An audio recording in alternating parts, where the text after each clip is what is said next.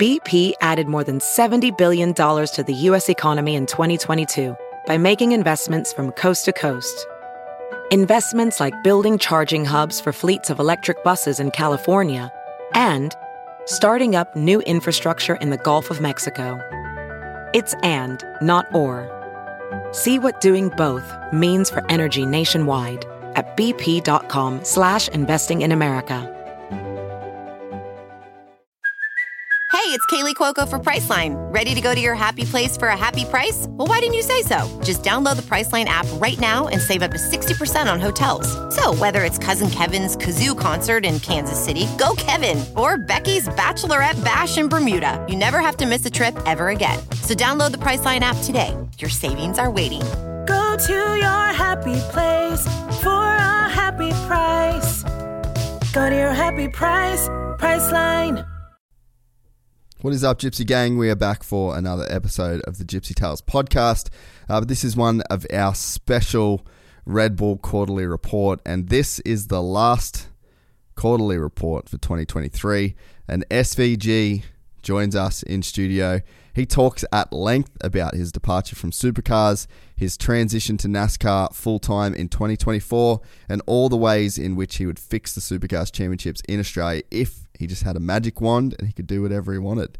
Uh, I had a blast doing these all year, uh, so thanks for everyone who listened and followed the Red Bull Ampol racing team through the 2023 Supercar season. Uh, and I'm just stoked to do this one with SVG as well. Uh, good friend of mine and just a good dude in general. He's a very misunderstood fellow, um, but he, I can guarantee he's a really, really, really great dude. And I'm very excited for what he has coming up in the next few years in NASCAR. Um, I just love when you see friends kind of reaching their potential, and uh, SVG definitely falls into that category. So that's it from me. Uh, a couple messages, and then enjoy this one with SVG. Gentlemen, our friends over at Manscaped have been working night and day to bring you a below the waist grooming experience like none other than their brand new performance package 5.0 Ultra featuring the Lawnmower 5.0. We're talking about the next generation trimmer with interchangeable blade heads for whatever shave your mind can imagine. Upgrade your grooming game to the Ultrasphere this year by going to manscaped.com for 20% off plus free shipping with the code GYPSYGANG. High tech for low places.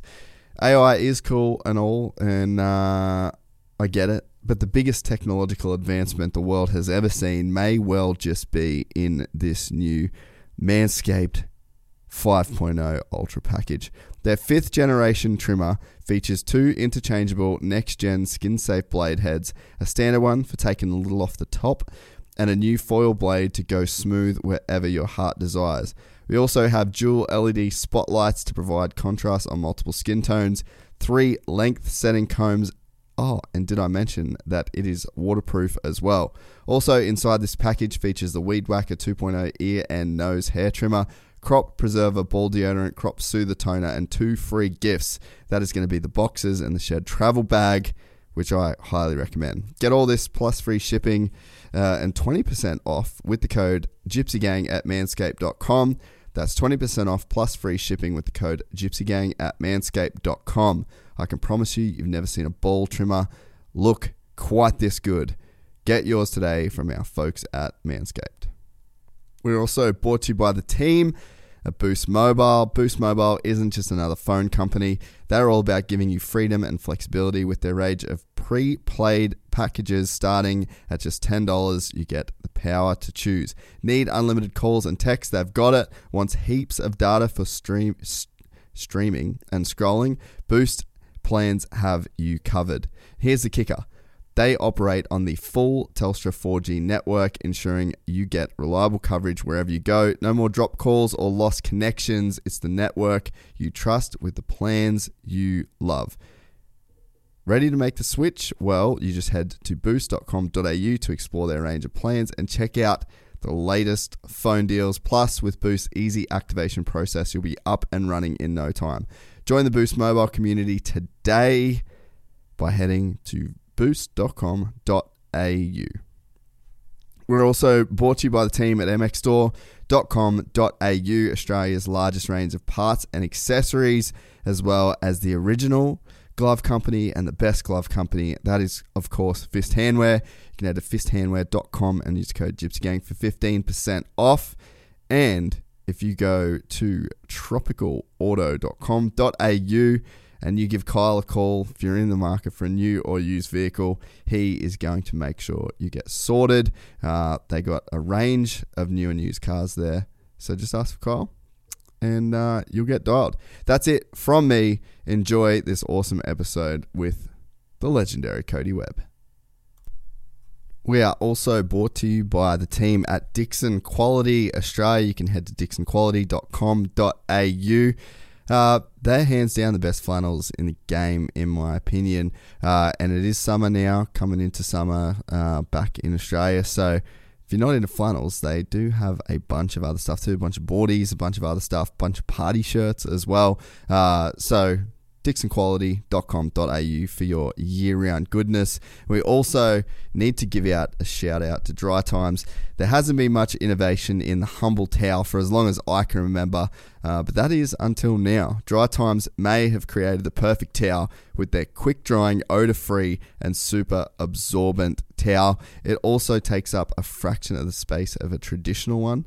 Uh, DriTimes also make the perfect towel for every occasion. They make towels for the gym, the beach, and even ponchos for post surf, which I absolutely love. To find out more about the perfect towel, head to dritimes.com or check them out on Instagram at dritimes.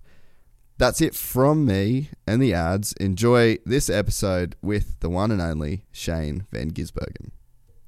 From the gang called Gypsy. Gang and they come and get Gypsy. Gang and they come and get Gypsy. Gang. I met a gypsy gang.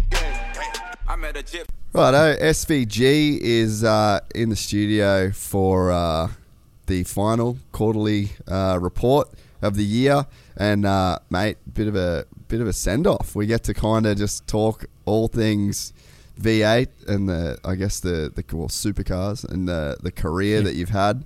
Um, Three time Bathurst winner now. You've won.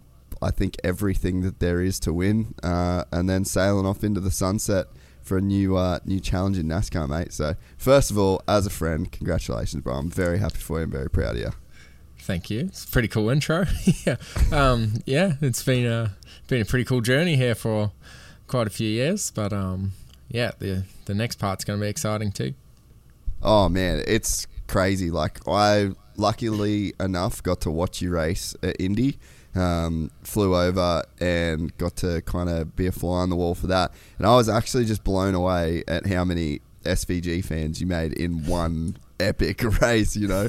uh, and you know, like at Indy, it was a few weeks later, and uh, there was a lot of people there in SVG merch. There was, um, you know, the crowd was cheering for you whenever you know you were doing the driver intros and stuff like that. So it's pretty wild to think that you've had such an insanely successful career in supercars and it's like okay cool that's like the halfway mark and now we're kind of you get to start this whole journey all over again it's it's wild to think Yeah, it's um, it's huge, huge change, and almost like I'm starting as a rookie again, or I am at the bottom again, and but it's a completely different discipline and type of racing. So doing the ovals and only a few road courses a year, it's like um, it's like starting rallying, like I did a couple of years ago, or a whole different sport. So yeah, it's not much relative to what I do now, apart from a couple of times a year where we turn right.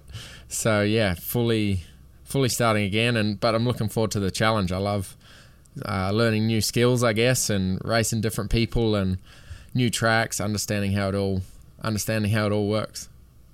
Yeah, because I could imagine that it's not like the supercar stuff would ever get easy, but after a while, you're in the same team, you're going to the same tracks, and you're one of the best guys. And it's almost like if it ain't broke, don't fix it. And you know, there's always new challenges. Like this year, had a new car and stuff, but you know, this feels like something very, very challenging and exciting. And it's like you're biting off something pretty massive.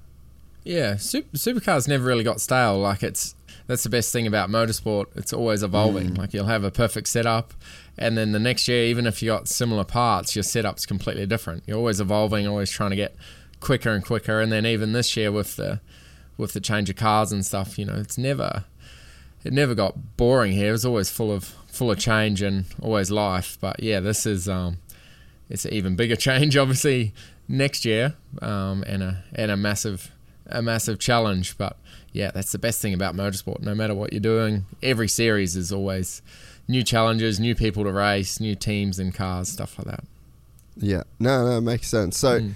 when you're in it, like, and just from knowing you and knowing a bunch of other racers and kind of like top tier athletes, you're never really thinking about the achievements and the accolades and what you actually accomplished when you're in the moment because if Yep. you did you probably wouldn't be achieving Yeah. those things because you're thinking about stuff that kind of doesn't matter but after adelaide it's your last race for the foreseeable future in a supercar have you had much of a chance to kind of reflect on your career and what you're able to achieve Yeah, it was. Um, yeah, I haven't really, and I don't really know if I will. Like I try and be in the moment and present. You know, I didn't really know how I was going to feel or react at you know putting the helmet on for the last time at Adelaide or you know seeing the guys afterwards or the team party and had a few mates come over to try and make it special as my last one they come over from New Zealand and that was pretty awesome them surprising me but I didn't really have any feelings about it I just suited up tried to do my best and you know prepared as best as I can and just went racing like there was no extra emotion or anything but after the weekend for sure um, settled down a bit and um, it's been been pretty awesome. But yeah, I don't really look on, you know, know I don't even know how many race wins I had or whatever. But obviously, I had Yeah. three championships and Bathurst and stuff like that, and those those stats will be pretty cool and something to look back on in in years' time. But at the moment, I just now want to add to my NASCAR stats. I don't. Uh, you know, that's something I think when you're in your rocking chair later on, you'll you'll look at that stuff and yeah think about how you had such a good time, but also reflect on the races that you could have won as well. Yeah, yeah. And I think, I mean, it's cool. Like, I just, I know that you're not the guy that does it. so it's like, I know, I know that uh, it's where your head's at with that stuff. But I mean, yeah, like, I'll say it for you. Like, it's a crazy career, dude. Like, to do what you did and to come from New Zealand, and so much of it was just like you and your dad, you know, and it's like you guys kind of trying to figure it out and being the underdog from NZ that that came over, and you just ended up literally being the man, you know. And it's, uh, yeah, I think it's a it's a crazy crazy ride to to go on, and I know you don't think about it, but it's definitely worth saying. Yeah, thank you. It's true. So, uh, so Bathurst, three-time Bathurst winner. Um, I guess what does that one feel like? Yeah, I think that's. It didn't save our year, but it certainly made it more of a success, I guess. When you look back at the year in a whole, we we obviously had some tough moments, but still second, and then winning Bathurst was um is huge. Um, especially the way the week went. I I went to that week with a different plan and convinced Andrew. Um, took a bit of convincing for how I wanted to do it, um, because at Sandown we probably didn't manage it that well, prepping for an endurance race, and then for Bathurst, you know, we just focused on race pace all week, and he was a bit worried how we'd look on the on the timesheets always being slow. You know, you always want to be up the front every mm. session and going hard, but this car, the way it is, and the way the soft tire was at Bathurst, I knew the races was just going to be, you know, we were going to have to be driving around so slowly, so smoothly, just you know, and the pace was four or five seconds off what we qualified. So um, all weekend we were near the bottom of the timesheets, and we'd pop up at the end if we put tires on. But I knew we were going to be good. Um, especially every session we when we did the race runs, we were fastest or pretty much the fastest car, and I knew Yeah. that we couldn't get much more fuel in our car from from what we started. So, you know, it was just a case of being patient. And as soon as the race started, we were we were away. Um, you know, we, we did take the fuel out in qualifying, obviously, and we were the car was nowhere, but we hadn't worked on the car really for quali. and then in the race, Richie was he was awesome because he'd just done race runs all weekend as well, and then myself, we were just able to do that constant pace. We knew what the car was going to be like through a stint, and you know we were we were the fastest car all day. And then even in that last stint, we were a little bit heavy. Brock and, and Brodie were was sort of catching a little bit before Brock had his issue, but that last stop we still would have popped out 15 seconds up the road or whatever we did. It was um it was pretty amazing how that day worked. You never never normally have a Bathurst without issues and Yeah. yeah all all day it was seamless. Richie did a good job and Andrew was just just amazing all weekend how he how he set the car up and, and ran the race. It worked out really cool. Man, that must have been a super cool feeling to be kind of like doing victory laps at Bathurst almost. Yeah, like I've never I've never had a race there where of the two that I had won previous where I hadn't been under pressure and it was actually pretty cool. Like I obviously stayed focused, but I took it in a bit the last couple of laps and you know, I knew it might be my last one for a while and it's um pretty freaking hard race to win. Took me a long time. so yeah, that last couple of laps of just cruising around and enjoying myself and uh, actually couldn't believe the beer cans. Like the amount of beer cans that people have thrown over the fence just sitting beside the track. it's crazy. Um, yeah, it's funny the things you see. But um, yeah, had had a good time and seeing everyone after. You know, it means so much to everyone. A Bathurst weekend. It's um, a Bathurst win is one of the best moments or feelings you can get. Is uh is that going to be something you miss every year? Like, will you be on the couch in the US, counting your cash from all your NASCAR wins and being like, "Damn, I wish I was at Bathurst this weekend." Yeah, I- don't like the week. The week is too much. Like we we get there on a Tuesday and we just do a crazy amount hammered. of. Oh, I don't enjoy that part, but I love the race. I love the race morning, doing the warm up, checking the car, and then you know you do your drivers parade and the atmosphere is starting to build up, and then on the grid with the Jets. Like I love the race day there, but the rest of the week's just hell. But um, yeah, the the race uh, it's a feeling I'll miss. You know, and um, yeah, it's one of my favorite favorite race days. Was it cool getting to race all the endurance stuff with Richie this year? Because I know the first time we did this, that was something you were talking about, where you were like, "Man, I'm actually excited to get Richie in the car and to kind of work with him on that." Yeah, hundred percent. And he's a different person with his racing mindset now than a few years ago, and it was really cool to work with him. We did clash a bit at Sandown with what we wanted from the car and stuff, but at Bathurst it was perfect. He just um, learned how to drive it, listened to what we said, and then his contributions were really good as well. And in the race, he he drove amazing, pushed when he needed to. You know, he even drove up to the back of Brodie at one point for the lead, and then he just sat there and stayed in his slipstream. It was um, it was very impressive what he did and how he approached it. And um, yeah, I'm sure at Groves next year he's going to be um, going to be pretty strong. Yeah, yeah. It, it's, I guess it's got to be a hard balance to to walk. I mean, me and Brock were talking about it with J Dub. You know, where Brock's kind of got to draw the line, and be like, right. I get it, but it's my car. Like I'm, this is my, you know, I'm, the, Yeah. it's my, I'm the lead driver on this, on this one. But you know, like a, a hard balance to walk at times. Yeah, exactly. And it was even, I think it was Sandown. He wanted something from the car, and I'm like, yeah, that'd be good over one lap, but we're doing 160, so we need to make the tire Yeah. live. It's all about that. And you know, once we got into the race, um, you know, he was he was away. He was much better, and his tire life was was awesome. I think he learnt a bit there, and then at Bathurst as well, his race pace was so much better than Sandown as well. So. Yeah, probably taught him a bit much, but at least I don't have to race him next year. yeah, that's true, eh? Man, was it uh, hard to to see Brock go through what they did there? Like, I mean, he he talks about Bathurst like he's he's had heartbreak at every, you know. I'm like, bro, you've done you've only done a couple. Like, it took Yeah. you a long a long time to win it, but Yeah, I- you know, you you guys win, and then you have to see him in the garage, you know, kind of being as dejected as you would be after that happens at a Bathurst.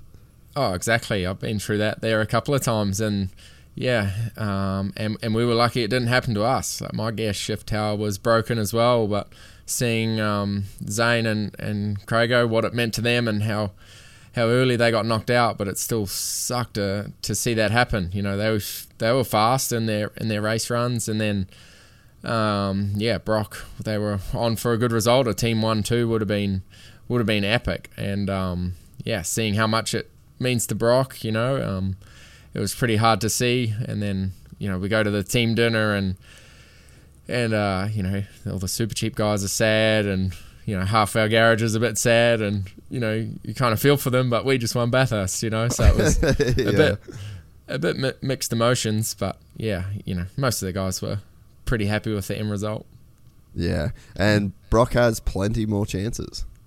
Oh, exactly and he's pretty pretty fast at that track now and he got plenty of years left I think Yeah, well, just to speak on that real quick, like I, I was going to kind of get into it a bit later, but hmm.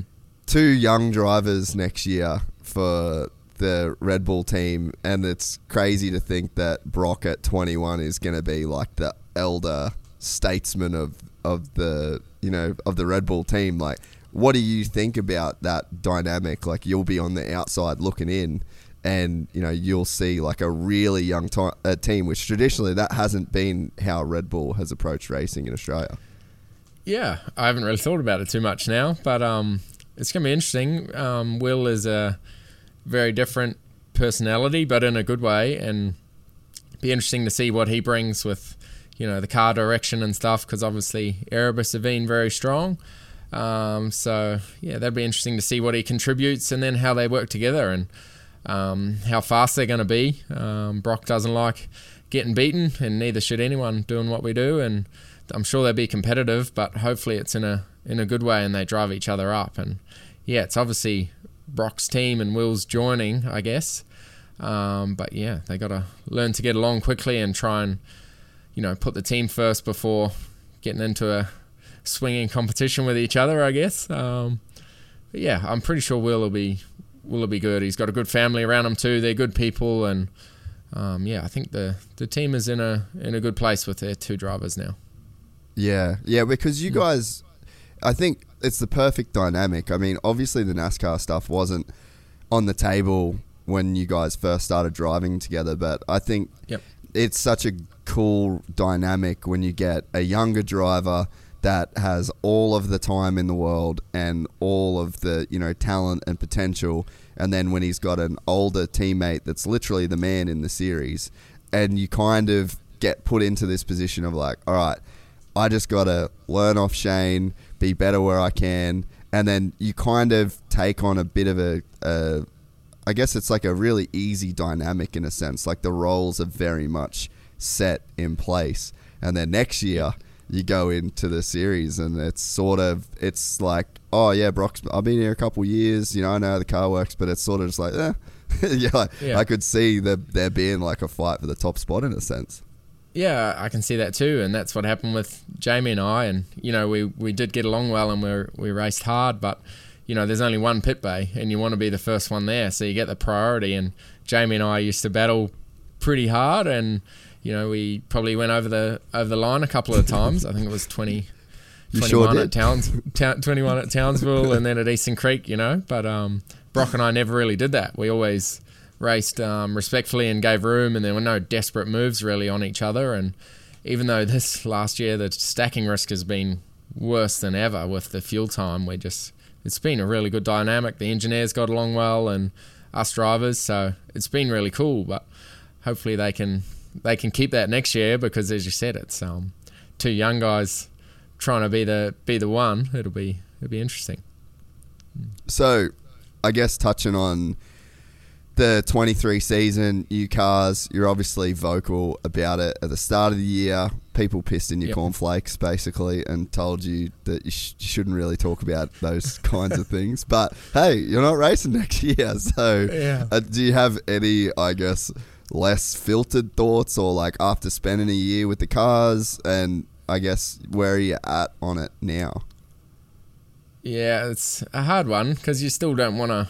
You know, still got a lot of friends obviously next year that have to have to be in the series and do well. But obviously, there's some big uh, personnel or technical shake-ups at at supercars next year, and so there probably should be.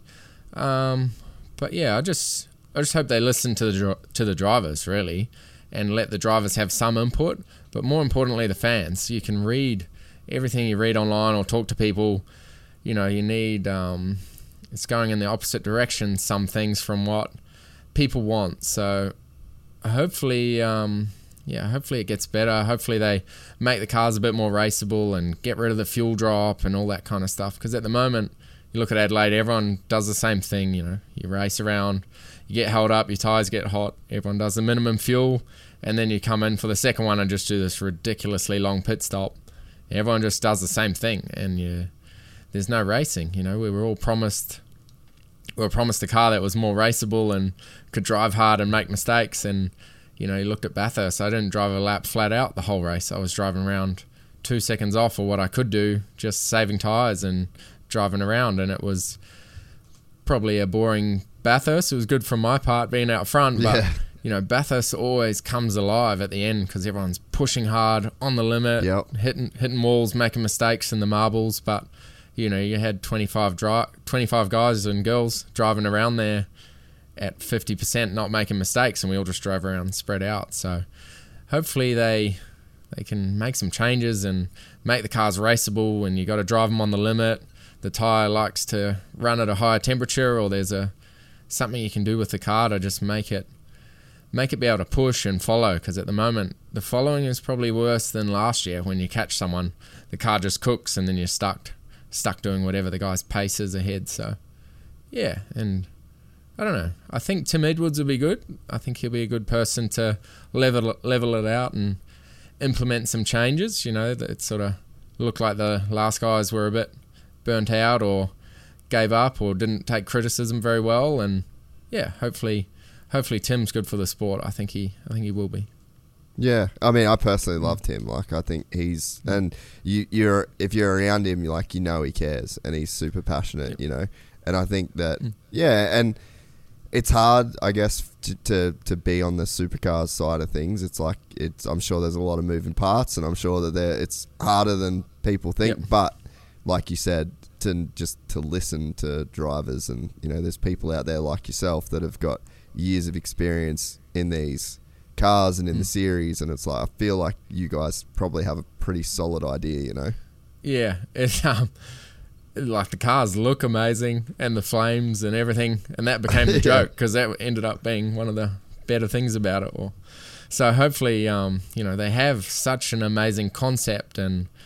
Um, you know, when you drive driving the prototype last year, there were some good things about it, and then everyone wanted their own thing, and you know, trying to make an own roll bar system, and you know, the cars would have been better with roll bars, but the system didn't get made in time by one of the teams, so that's the reason it doesn't have roll bars, and that's you know, they sold the story, oh, it'll be better without roll bars. Um, you know, so just being more open to everyone, and you know, now we got guys under the car during a pit stop getting burnt. One of the guys got burnt laying under the car trying to change a roll bar, you know, stuff like that. So I think just being So- a bit more transparent would be good. Yeah. And so if you let's say you just get given a magic wand and you're like, okay, Giz, here's the wand. You can you can do five things to the cars or to the series um, Yep. on your way out just to sprinkle some dust on us. Like what what would you do? Oh, that's put me on the spot. The first thing I'd Sorry, do is mate. rebrand it. I'd rebrand it back to V8 Supercars. V8s. Yeah, let's go. Yeah. And then I'd do the wind tunnel testing for parity, which they're doing. Um, I put a put a different type of Dunlop on it. You know, Dunlop has been a huge supporter of the series, and you know they've kept the cost down, but the tires have fallen behind because of it. So I'd put, even if you had to spend a bit more money, you'd make a better tire that could handle the heat, handle some pushing, but then you just give people less of them yeah. um, to to offset the cost of it, and or just spend more money on tires. They're the most important part of a race car, and they Yeah. would make the they would make the racing much better. From karting to F1. Yep, exactly. And uh, yeah, then I'll probably get rid of all the fuel drop stuff. You know, they brag about how the engines are so much closer than ever. So why do they put us in a box with the with the fuel drop? You know, if you could change the start level or change how much you had to put in, you know, you'd bring in fuel saving, trying to have different levels of pit stops or how many amount of how many pit stops. I think that would make the racing much better. Is that four? I don't know about it. Yeah, let's say four. Yeah. yeah, four will do. That's probably the four biggest things, and that would you know those things instantly would make good change. I think. And I mean, it doesn't sound like crazy stuff. You know, No, like it's- it's, it's not like you're trying to that would- reinvent the series. Yeah, I think those are the the biggest problem. Dunlop can make good tires. Like they they kill it in all the tires or all the competitions where it's an open tire. So you know the technology is there. We just need to use it. Yeah, yeah, no, it it makes sense. And so I guess to then zoom out on like your own career and to look back at some of your favorite moments in supercars. Like what what are some of the things that and they might not even be victories, maybe it's people, friendships, like, you know, when you kind of look back, what's some of the highlights of being a V8 supercar driver? Yeah, well, the biggest one, or one of the biggest things, is actually just being that. Like that was my dream when I was a kid, going out to Pukekohe when I was younger, and um, yeah, all, it's just what I wanted to be. I wanted to be like Greg Murphy and Jason Richards and Paul Radisich, and getting to do that as um, as my job, I guess. You know, was um, it's been a dream to be a, a professional race car driver in V8 supercars. So yeah, I've I've Whoa, sweet man cave. Thanks. Serious upgrade. How'd you pay for all this? I got a home equity line of credit from Figure. I was approved in five minutes and had funding in five days. Wow, that fast and easy? Yep, the application is 100% online, plus no out of pocket costs. Just fast access to the cash you need. How do I get started? Go to figure.com and get that serious upgrade. Figure Lending LLC, DBA Figure, Equal Opportunity Lender, NMLS 1717824. Terms and conditions apply. Visit figure.com for more information. For licensing information, go to www.nmlsconsumeraccess.org. I've had a ball and loved it. Um, but if I had to pick a moment, it would be Pukekohe last year. Yeah. To Really? the way, um, oh yeah, the way that last day went. You know, I got pole in the first race, and you know the car was was amazing. And then the second race, I mucked it up. Um, so I thought, oh, that's it. I think we were eighth or ninth, and then yeah, won the first race, and it was a pretty awesome race. I had some some battles with Will and Chaz, and managed to put them in some good spots, and kept myself up front. And then that last race, just how it all fell into place. I thought, oh, we'll just just um, try and get a good result. Hopefully, make the podium would be awesome for the last one, and maybe get the JR trophy. But yeah, we drove everything just you know fell into place there. And Will had the pit stop problem, and then we ran a bit long, came out, and yeah, had a good battle with Brock out of the pits, and then won that last race with an epic battle with Cam.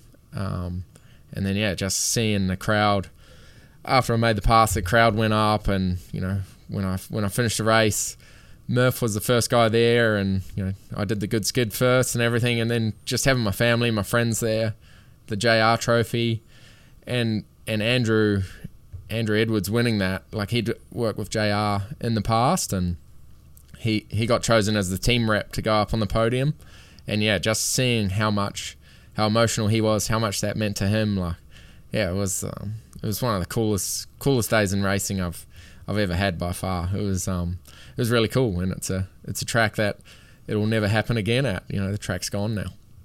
Yeah, man, that that is that is a pretty epic day, and just to be at home, you know, like I think it's sometimes maybe you think, oh, when you're from New Zealand, like New Zealand, Australia, potato, potato, but I mean, you left your family, you left your friends, you left your home to you know go and, and race. So it's like when you do get a chance to do something like that at home in front of your people, your friends, like a place that you spent so much time going, like that is pretty special.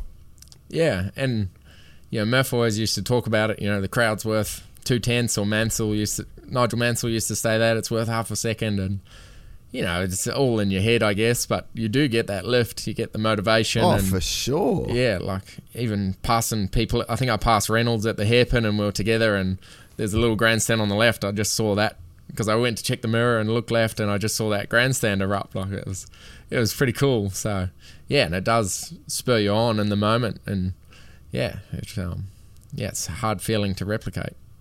Man, it's so cool. And what about rivals in this in the series? Like who who was the hardest dude to beat?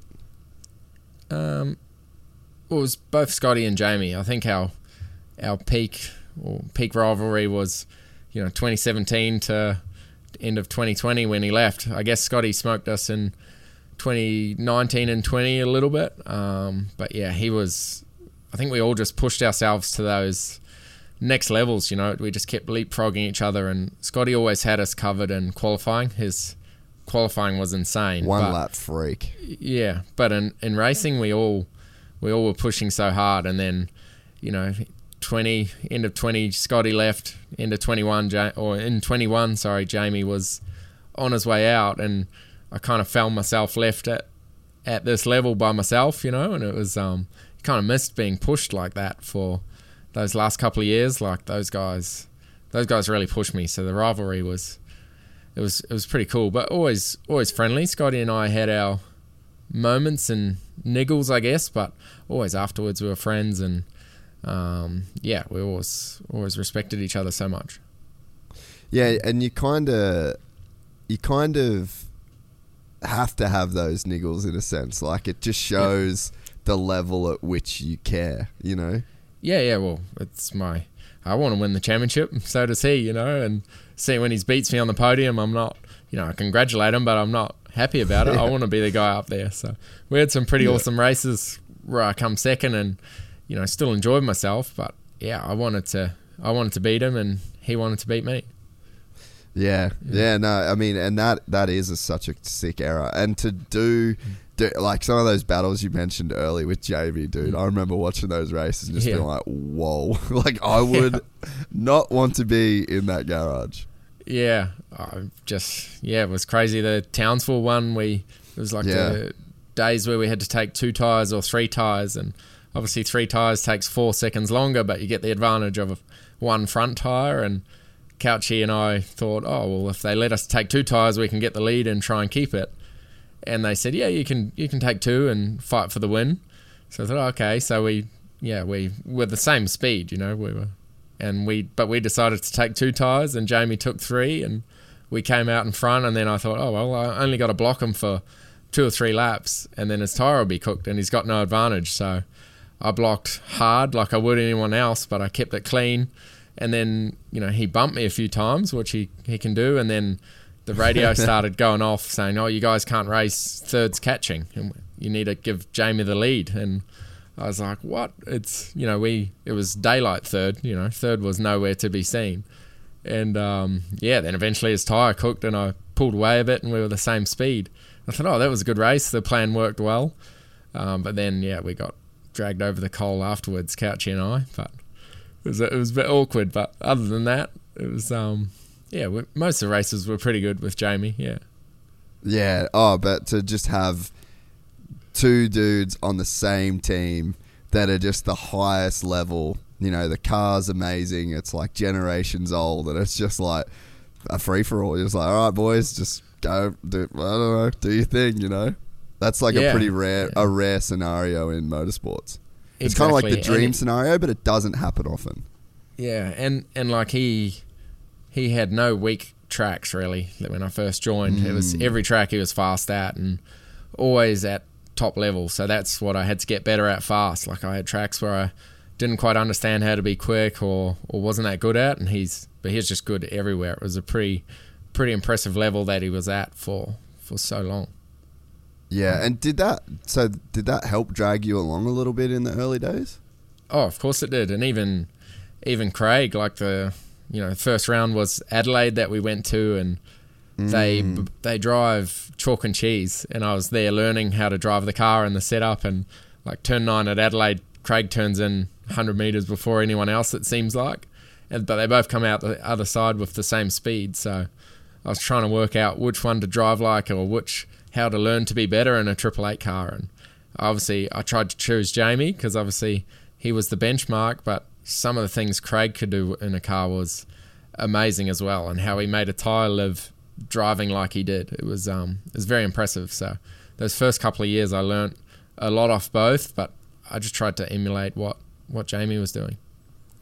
it you know like you, i'm sitting here listening to you talking about it and man v8 supercars has had some fantastic drivers like it really is for a you know it's australia's a small country but man what a crazy cool series when you really zoom out and you really look at you know the entire the entire scope of it and how many mm. crazy good drivers we've had like it's pretty impressive Yeah, and a lot could go further now. Like I hope I've tried to show it with going to GT in in Europe and then also now NASCAR and stuff and all over the world. All the racing I've done, any of the top five or ten supercar guys could come and do that if they got the opportunity. So hopefully it drags a few more out. You know, we're like anywhere in the world at the top, you're in your own little bubble and you kind of focus on what you got and hopefully just people expand and go and do some different things and see the world a bit because it's very easy to stay in supercars all your life, I guess. And so that's probably a good segue into the NASCAR stuff. I mean, when you first got the call from Trackhouse to go to Chicago, like, where was your head at, and what were your expectations? Like, were you at all wanting to leave supercars, or initially, where was it at before you did that race? No, so I think it was March at the Grand Prix or a week after the Grand Prix where I signed and you know knew I was finally going to do do the race. We spoke the year before about potentially doing it, and then um, but yeah, I just wanted to go and do the race on an off weekend to go and race something, and yeah. But when we got there, uh, Jess Jess came over with me. Uh, we went to uh, went to Nashville uh, the week weekend before, and um, just got to look at the event and how it all worked, and it was just eye opening the level that the teams are at, but how simple everything is. Like we could walk, we could walk onto the pit wall and like be a meter or two away from guys doing a pit stop and just watch it. And then you know when we were leaving, we walked up to the back straight and just stood right beside the track on the back straight wall, and it was pretty awesome to see. And then just seeing how the the world, the way it all works there, and the repetition of the races, and how fun it is. Like the the outlook on racing in America is mm. very different. But when the helmet goes on and it's race time, it's super serious. But yeah, everything else, all the pre-race stuff is it's crazy how the entertain entertainment and the show they put on and yeah, it was. I remember that from GT stuff. Like the GT stuff in America was always so much fun, and then the racing was hardcore. But yeah, just the way the American mentality is and mindset on racing, it's it's very different to what we have down here, and both are good. But um, it was pretty refreshing going over there, and and then obviously winning the race was above what I thought I'd ever achieve. I didn't have I didn't have any expectations. Obviously, hoped to do well and put on a good show. I knew I'd be good because it's a similar car, but they've never ever done a street circuit before, whereas that's what we do all the time here. So I knew I'd be okay, but where I fit in, I, I had no idea. So, um, yeah, obviously winning the race and the exposure and stuff from that was, was insane. And then the talks about doing more, doing an oval, doing another another race, which turned out to be Indy. And I was like, man, maybe I just need to come and do this. And it's um, it was a bit weird because I had signed a contract again with with Red Bull for one more year at least, and um, or Triple Eight, sorry. And then yeah, I was just like, oh, the more we thought about it, we're just thinking it was probably probably a good chance to go and do something else and try and um, try and expand. Yeah.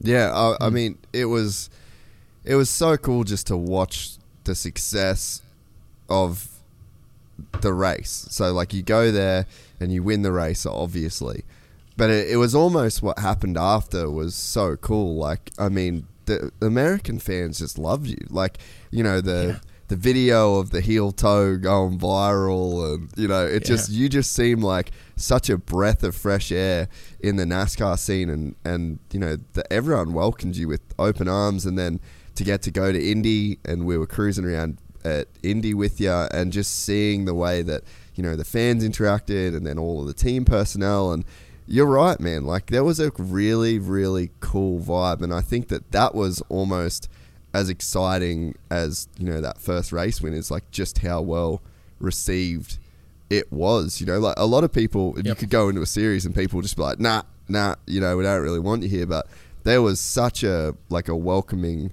vibe that you know that was cool to see in itself. Yeah, and I guess like the team mentality is very different with Trackhouse. How you know the atmosphere they put on, the leadership from Justin is is very different to any other team I've ever been a part of. But I think just more like the media side and you know the the way that the team said about how it's going to work, how Project 91 is. I just felt like I could be be myself, you know, and just be open about everything. Whereas here, like you get judged for everything. Like you qualify 12th, it's a headline. You say something, you know, and it becomes a headline on Speed Cafe or whatever, which is cool. They're just doing their thing, but you know, and there's probably things in this thing that this that we're doing here that people will take out and make headlines of. But you just have to be always thinking about what you're saying and say the right thing because you get judged so harshly here, and Yeah. everyone's uh, everyone's willing to knock you down or spin the negative of everything. Whereas over there, it just seems like a different, a little bit different mentality. You can say what you want, and every week there's so many stories that come out of a NASCAR weekend, but. It's just a it's a mix of everything, good, bad, indifferent. If it's a shit race, they say that and Yeah. try and fix it. Whereas if it's a good race, they just spin all the good stories. It's whereas here there's just a lot of negativity and trying to find that soundbite just to get the clicks, and so you're always scared of that. Whereas over there, I just felt like, yeah, I could be myself, and I think, I think people um, people saw that, and the response I got from people was Yeah. was awesome from all the fans and everything. Yeah, and it's so true, man. It it is such a shame the way that I guess it is at, at home because it's like I, I just don't think and we've spoke about it a million times, but it's like I just Yep. don't think that the media understands that you can be cool, like Yeah. just be cool, and you like they'll the the same people that will complain that you will give them nothing on a race. Like people will be like, "Oh, how how could you ever get Giz to do the podcast? He hates doing it." I'm like, "Well, I don't know that he hates talking. I think he just hates you guys."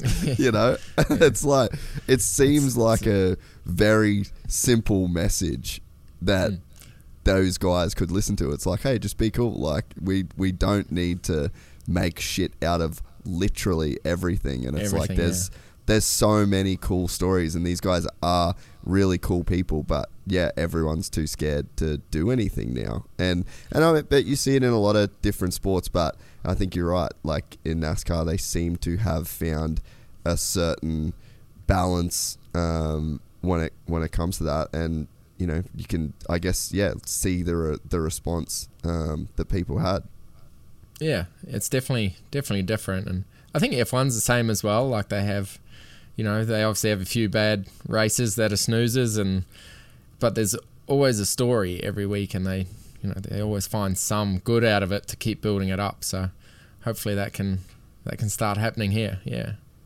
Yeah, can translate. So then uh, you do the race at Indy. I don't think many people know how sick you were. Is that like did, something you just didn't really talk about, or like is that because we can cut it out of this if it's not something you wanted to talk Yeah, I don't know. about? Yeah, I was pretty sick that morning. Like I don't know Like, why. really sick. Yeah.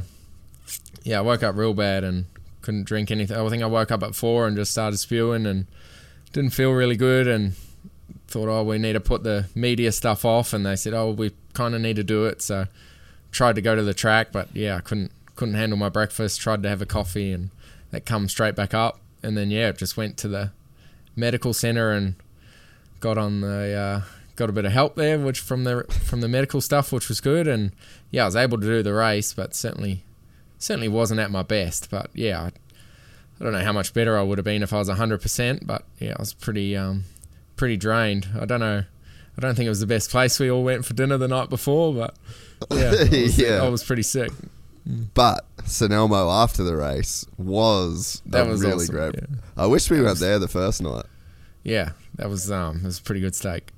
that was unreal. We were actually only just talking about that the other day. Um, but I mean, yeah, you still performed awesome. I think you probably got the most out of the car that you could. Like I, I think that it was probably like I think you were just you you drove that car that weekend on that track to its potential. Yeah, I probably gave the wrong feedback there as well after qualifying, looking at because my teammate Daniel was on a little different setup and he qualified second or third, and I probably just went, oh, we got to go to that a bit too much. But our way was probably going to be better in the race, and we just reacted to that a bit wrong. But we had a frayed uh, throttle cable as well, so when I'd click on the sh- or just start pressing the throttle, it'd be like a click and um, just go over that frayed bit and then go from zero to ten instead of zero to five or something, and Uh, we'll just so keep you didn't have like bar- modulation. no, just kept barking it up into wheel spin, which wasn't too bad, but it was inconsistent. So that cost us a little bit. But you know, I still had some. I had some awesome racing with Kyle Larson and Christopher Bell, like we did it at Chicago. But unfortunately, it was for eighth to tenth instead of top three. But um, yeah, like I think the potential is still there, but a little bit of inexperience on my part, trying to get the wrong thing out of the car. You know, but um, yeah, I think I think still fighting those guys up the front. It was a it was a pretty cool pace at the at the start, and yeah, once we settled in, I think on the sheet we were fourth or fifth fastest, but I just I just lost too much time at the start in bad spots and not being aggressive enough. Yeah. So what's the now that you've done a couple of races, what's comparable, what's not comparable? You know, like you kind of have I guess expectations based on those two races this year? Like where's your head at on that front? No, I don't think they're very comparable. All the driving stuff is is quite different. How they achieve speed and how you have to drive it, the way the tire is, and yeah, I think I think they're very different in that regard. Um, but yeah, the ovals are just going to be the biggest learning part. Like um, you know, learning in all the small cars how it all, or the lower classes, sorry, how it all works and how to push, how to get people's respect, and when to push back, stuff like that, and just learn the flow of the race and mainly mainly the routine of the lifestyle, like racing every week, getting back to the shop. I don't know Private what jets. the debrief. No, not that. I don't know what I don't know like what the debrief stuff is, what the prep stuff's like, sim stuff, training, you know, diet. There's so many things to learn. It's going to be massive change, and yeah, I'm kind of just keeping my thoughts open about it all and no expectations. Just want to get there, settle in, learn the routine and the people who I'm working with, and yeah, just get a good support network around me. And then by the time we go racing, just you know, I just want to feel like I, I belong there and just get ingrained in that lifestyle. Yeah, yeah. No, it's dude, it's super exciting. Like it's hmm. such a cool I don't know, it's just so cool to see the level that you've kind of got to, you know, and it's like you you did come through the domestic series and then, you know, it I guess you don't well, I guess we've kind of seen it with with Scotty and, you know, there's obviously been guys in the past, but hmm. it's just really cool to watch the the progression and and that stepping stone. And you know, you think about you think about being a young kid going from New Zealand to Australia full time in V8 hmm. supercars and like the learning curve that you had to go through and you're just you're figuring out life as well as being a racing car driver and it's I don't know it's almost like this is the second time that you're doing it but you're a full blown adult.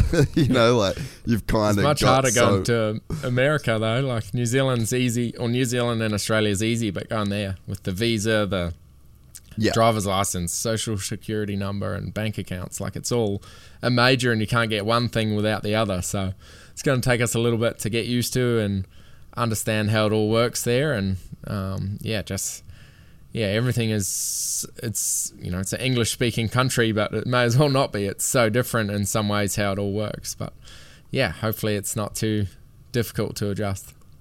Well, I think, uh, I mean, definitely. Hey, if I can do it, you can definitely do it. Uh, but I guess from the like the racing car driver perspective, like you're a fully fledged racing car driver that's got experience in all these different series, and you've raced all over the world. So it's like back in the day, you kind of had all that stuff to deal with, like not as big of a jump, but being so fresh to just being a professional racing car driver. So it's like I'm sure you've got so much experience that, you know, if you could go back and restart your V8 supercar career again, like how much easier it would be just purely based on the knowledge you have of being a race car driver. Yeah, but that's life in general, isn't it? You wish you could go back and do things different or know what you know what you knew now or whatever it is. Um, so yeah, but that's part of life, and that's what I'm excited about is just learning and getting those new experiences and skills, like learning what it takes to drive around Texas or Homestead on the High Line and stuff like that. Just trying to understand something new and, and then just have some fun. Like, um, you know, I'm still having having fun off the track this year and still, you know that's what it's all about for me. I just want to be enjoying what I'm doing and go to the track every week with a with a smile on my face, and that's what it'll be. Instead of 12 times a year, hopefully, or I think I might be doing you know 35 races or something. It's it's uh, it's going to be a huge change, but one I'm looking forward to.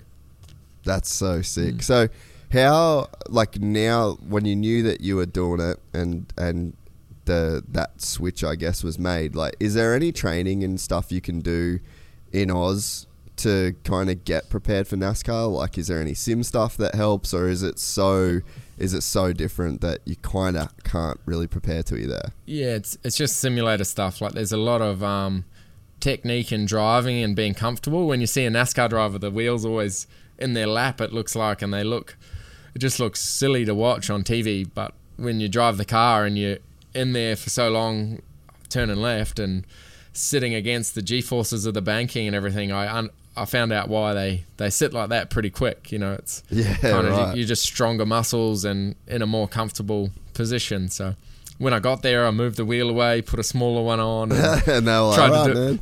tried to do it my way, and it's quite different. but on the street, on the street, it was good, but in the truck, yeah, it um, I need that big wheel and on my lap. So yeah, it's quite quite different. Um, and you know, you you learn to understand what you what you're seeing on TV and why it works, and when you see those crashes at Daytona or whatever, that you know you come out of the last corner and they end up on the front straight, or you think shit that went for a while, but when you get there and look at Yeah. it's like Jesus, that's like 500 meters from there to there. They've been crashing for that long, but you see the speed that they're going at. You know, it's 300 k's or 200 mile an hour. It's pretty impressive how how fast things are happening and how quick you you're reacting and how um, you know alert you have to be to what's going on. So and and then of course you got someone in your ear the whole time, spotting you, telling what's around you. It's it's very different to what I'm used to.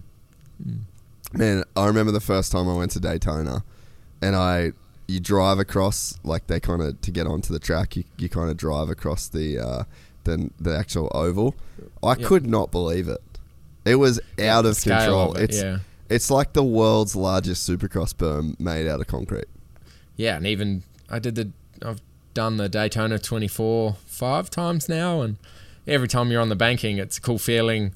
And I just always go up to the wall one lap just for a laugh, and you sit up there and you just Just look up so high. Yeah, it's a crazy feeling how banked it all is. So going at you know an extra 50 k's or whatever the, the NASCARs will be doing to that, it's going to be bit of an experience, especially with 30 other dudes around you.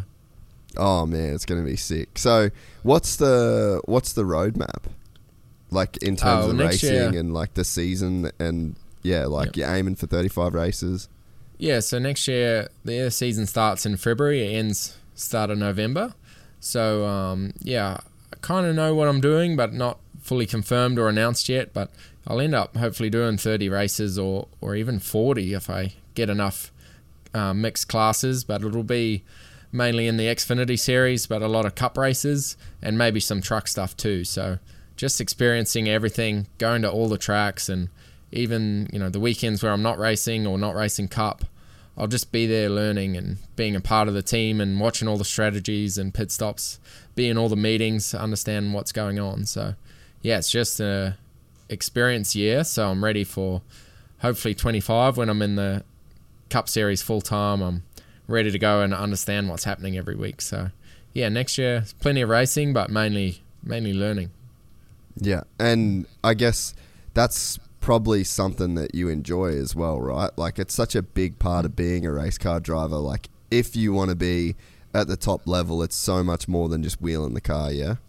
yeah, you can't just jump in and drive. Like I guess you got to be prepared. You got to know what lap laps you're pitting, what the car's going to react like, what what you need to change if it's loose or tight, understeer or oversteer. I got to change my terminology there, but um, you have to yeah just just have that communication with your crew chief and understand what you're in for, and then you know what to look for and how hard to push, what part of the race, and then of course in the NASCAR you got the stages where they have the breaks halfway or third and second Yeah. third of the races, and then the green white checkers at the end where they extend the race into overtime and stuff like that. So it's very different uh, race dynamic to what we have here, where we basically just go flat out the whole time. Yeah, and uh, and so the move with Ronald, have you got you got all that sorted? You get taking the big unit over. Yeah, yeah, he's sorted to go over in the new year, and yeah, it'd be good to have the dog over there, and be a bit of a shock for him going into winter. But um, yeah, we found a place that's that's sort of good to go for us, furnished, and got a Sick. backyard. No one has Nice. fences in America, is what I've what I've found. I know, eh? It's crazy. When I asked about it, there was a pretty simple response. It's we have guns, so that's why they don't have fences. But um, so very different. But um, it's good. Got him a place for the backyard, and yeah, it'd be fun to fun to take him over. That's so good. How was uh how was the New Zealand trip this year? I obviously didn't make it, but I saw I saw some content from it. Looked unreal. Yeah, that was good. That was kind of my send off, I guess, and uh, good to just race with the mates again, catch up with everyone, and then of course we had the paddock race, so it's good fun. The most fun's preparing them and spending.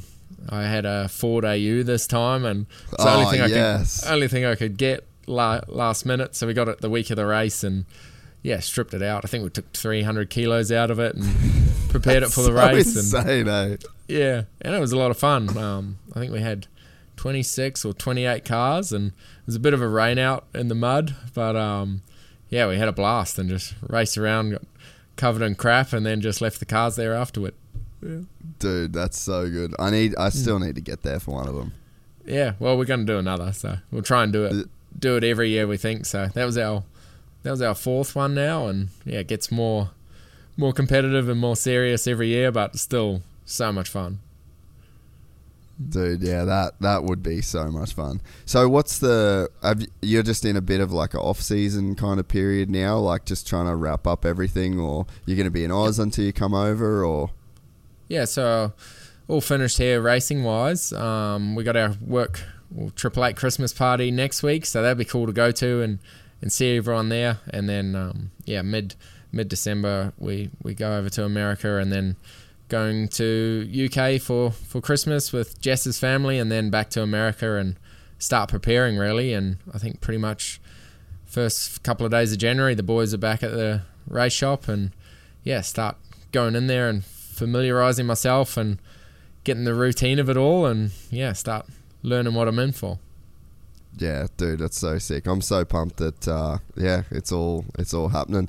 Uh, Well, mate, thanks very much for doing this. It was uh, yeah, pretty pretty cool way to end our uh, our quarterly reports with uh, obviously three time Bathurst winner now, and then uh, heading off into the, the big old world of NASCAR and dragging. Oh, I think every every V8 supercar fan in Australia along for your NASCAR ride. So Yeah, hopefully it was pretty cool after Chicago and Indy having all the Ford fans as well, or a lot of Ford fans say nice things and say they watched the race. So yeah, hopefully it's like when Marcos went over, people from this side of the world just all keep supporting and yeah, but I'll still be watching all the races here when I can and yeah, hoping that the team goes good. yeah, awesome, dude. Well, uh, yeah, and hopefully we can get to a supercross together as well. That'd be really cool. Yeah, that sounds good. I'm keen for that. All right, sweet mate. Well, uh, thank you very much for uh, for this uh, fourth and final quarterly report for uh, for this year, mate. Thank you. Cheers, everyone.